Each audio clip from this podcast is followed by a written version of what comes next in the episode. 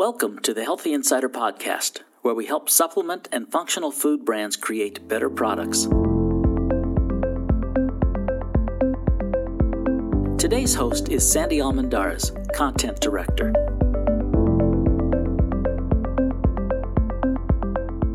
Hi, and welcome to a Healthy Insider podcast. I am Sandy, and on the phone, I have Randy Kreinbrink, who is the Vice President of Marketing at the Martin Bauer Group. Hi, Randy. Hello, Sandy. It's a pleasure to be here today. I'm really excited to have this podcast with you. We are going to be covering a sustainability report that your company recently released. Randy has more than 30 years' experience in the food sciences industry. He has an educational background in biotech and food science, and he has held positions ranging from food chemist to various sales and marketing positions with food, flavor, and ingredient companies. His current company, the Martin Bauer Group, is a botanical supplier for the tea, food, beverage, dietary supplement, and animal nutrition industries. It recently established 17 sustainable development goals to reach by 2030, designed to eradicate extreme poverty and preserve our ecosystem. And this is all outlined in its recent sustainability report. The Martin Bauer Group, with its acquisition of BI a year ago, sources more than 200 botanicals from over 80 countries through supply chains that employ more than 300,000 people. So it has quite an impact. Um, Randy, why is it important for ingredient suppliers to release things like the sustainability report? And what should finished product brands be looking for in these documents? Two very good questions.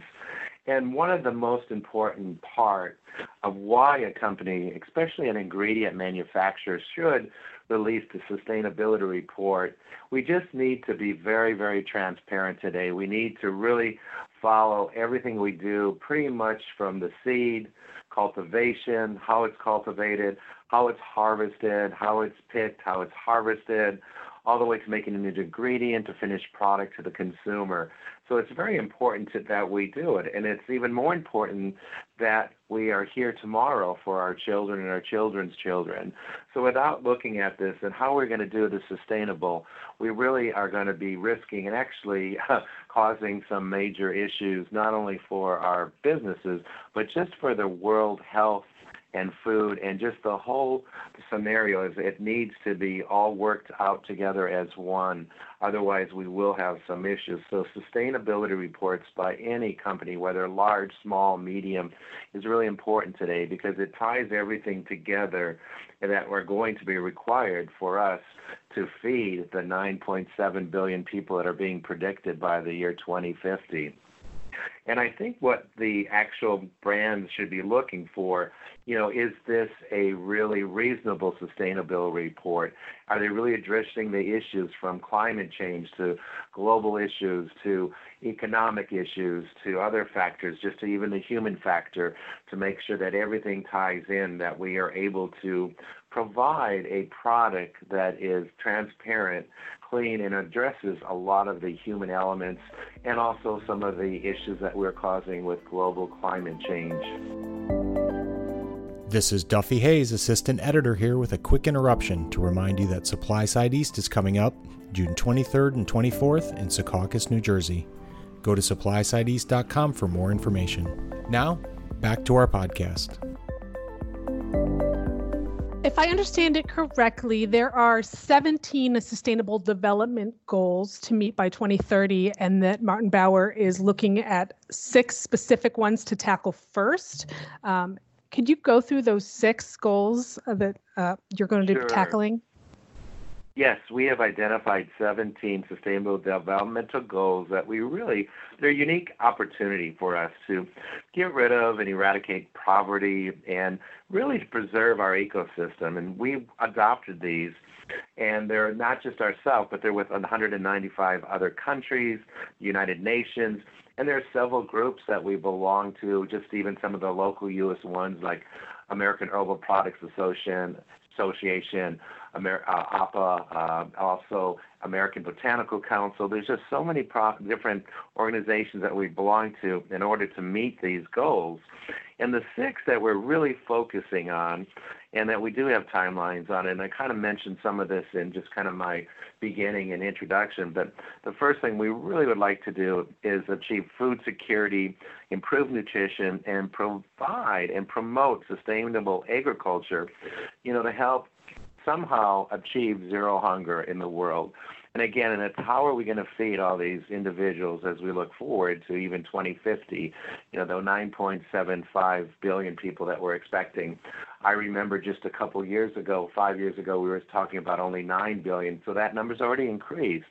So we really need to put together these goals in order to make sure that we do something about it. You know, another one of our uh, developmental goals is a de- decent work and economic growth and provide these sustainable, inclusive, sustainable economic growth for different countries with full productive employment and decent work for all. So we want to address certain things for child labor or slave labor laws. We want to make sure that it's fair, it's equitable, and that it's uh, an environment that causes economical growth, but doing it the right way, in a humane way. Uh, another one, our third um, goal is to be responsible with the consumption and how we produce it. Ensure that it's sustainable consumption and produce patterns, that patterns that we can reproduce. And not maybe to take away if it's a it's a crop or a source to a very local tribe or indigenous group, that if we were to expand upon it, it would take away their main source, main source of protein. So we're always very conscious of what we're doing. So we're very responsible in the consumption and then also the production of this product. So we're very focused on that. And then the other one is the climate action.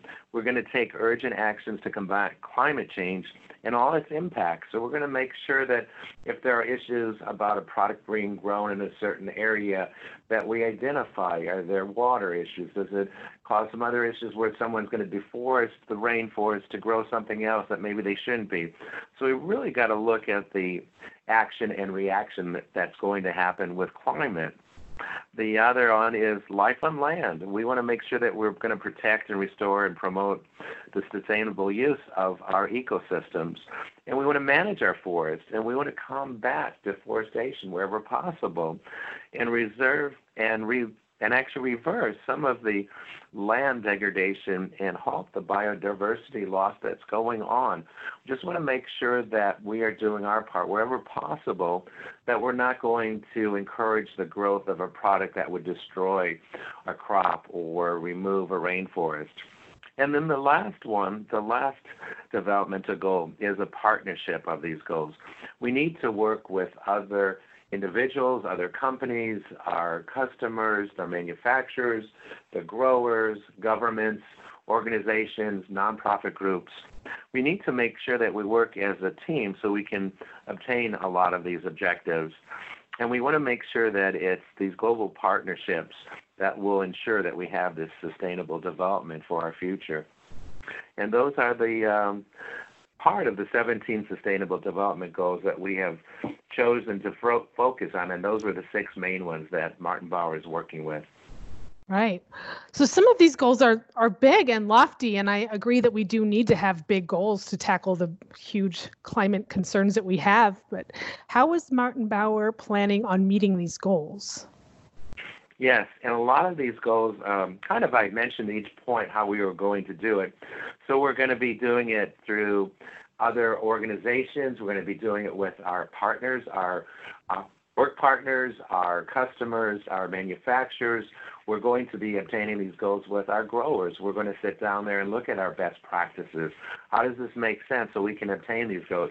And we're actually going to go ahead and uh, measure that. And these goals, we have time frames on it. So, you know, a couple of things we want to make sure is that we really calculate our carbon footprint and make sure that we're establishing the standards in a correct and regularly monitor and make sure that it's not uh, talk, that we are actually uh, walking the talk. So we're going to actually measure that. We're going to reduce our greenhouse gases wherever possible in, within our facilities where energy consumption is is is uh, being used. So we want to see how we can handle that.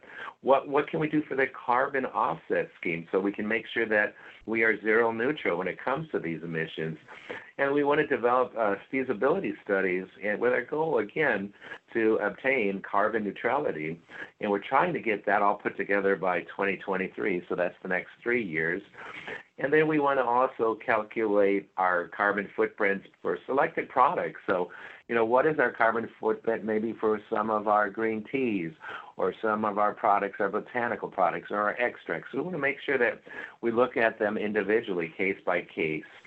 And we're going to develop a concept for overseeing our climate relevant emissions in our supply chain. So, where our products are coming from, are they also addressing these issues, how their products are being grown? Are they also looking how the employment opportunities are within their countries? We want to make sure that they're following our guidelines and our rules that we have. And then also we want to make sure that um, we analyze the travel patterns of our employees and consider ways which we could improve. Actually, today we are actually in a travel uh, uh, ban just because of the upcoming concerns with the coronavirus until we can get a good uh, a handle on it. So we we're, we are very um, reactive and we can do it quickly. So we're very concerned about just how we can travel and what we're doing to do that. So we're just trying to figure out the best way to do that and how to reduce maybe even our fleet of our cars, our business trips, even how our products are brought to market or brought to our, our plants and facilities. And we're going to continue to ensure that our supply chains remain free of genetically modified plants wherever possible. We're going to make sure that the cropland is not created through forest clearance areas. We're not going to buy from the areas where the rainforest or other trees were cut down just to grow a product. And we're going to make sure the laws and licensing rules related to products uh, and the wild and wildcrafted products are adhered to so that people aren't taking shortcuts or doing something to destroy wild crafted products, which is a big part of our botanicals. And we'll always address and advise our uh, suppliers to the sustainable modes of production and always ways to conserve and also to preserve biodiversity. And we're going to get advice on choice of the crops, variety of seeds, uh, crop rotation, soil fertility, fertilizers, and wherever possible, avoiding any non-natural additives, and especially in the areas of pesticides and fertilizers. So that's what our goals are, and they're ongoing, but um, and we're always going to try to measure them and make sure that we uh, put ourselves to the test and follow through on everything we have said. Great. So the report talks about MABA grown. What is this and how does it help Martin Bauer meet these sustainability goals? Yes, exactly. And of course, the MABA grown part is just Martin Bauer is the MABA part. And then grown, how, how are our products grown? And so it's really important that we work and define and we actually have these goals, standards implemented with our partners, the, the growers. And it really has to be, it has to be a safe, a safe, uh, influential cultivation that we have when we collect these plants. We want to make sure that we're avoiding the risk of the pesticides or heavy minerals or any other kind of contaminants, including certain types of radiation. And we want to make sure that while they're being grown and during harvest or storage and even during transportation, again, that there is not any adulteration or room for contamination because that's very important to that. So that's all part of our MABA grown and our certification of these raw materials that are coming in. So we want to make sure in our procurement that we are building these reliable partnerships in our sourcing with these growers throughout the world in various countries. Uh, so I think because of our foresighted procurement warehouse approach, and of course our very strict standards and quality assurance, where we actually are sending out personnel to the fields to work with the farmers and the growers, that we're actually going to be able to obtain the results that we're requiring so that it is sustainable, we're going to be able to get the products, the, bio, the botanical ingredients that we're looking for and not do anything to destroy biodiversity or increase climate change or add more greenhouse gases. So it's all part of the process, and the process it goes all the way from the seed to the harvest to the drying, the processing, extracting, storing, transporting, and even giving it to our customers, the end users. So the, the MABA grown is a process that pretty much goes from cradle to grave or from seed to finished product. You've mentioned several partnerships that you're working with to achieve these goals. So, why is collaboration so, so important as it relates to sustainability? And I, I think that without the partnerships, it's it's hard to be an island. No person can do it all alone. So with these partnerships and with these different organizations and trade groups that we belong to, it's going to have a lot larger impact as we grow together. And I think industrial wide and globally, we'll be able to take care of this island we live on called Earth. So I think it's really important that we do work together with various trade organizations, governments, uh, different uh, faculties, different universities, just to make sure, and the growers, of course, folks that are harvesting, so that we can obtain uh, our goals. And the energy sector is a big part of how we will become more carbon neutral in the future. Great. Well, thank you so much, Randy, for joining me today to talk about sustainability. Our industry has such the opportunity to really impact these climate concerns because of where we are and how we use ingredients from nature. So I really appreciate the work that you're doing and that Martin Bauer is doing, and I appreciate you joining me today. Oh, my pleasure, and always it's a pleasure to chat with you, Sandy. Thank you so much. Thank you for listening to a Healthy Insider podcast, now available on Apple Podcasts or through Google Play. Subscribe now to never miss an episode.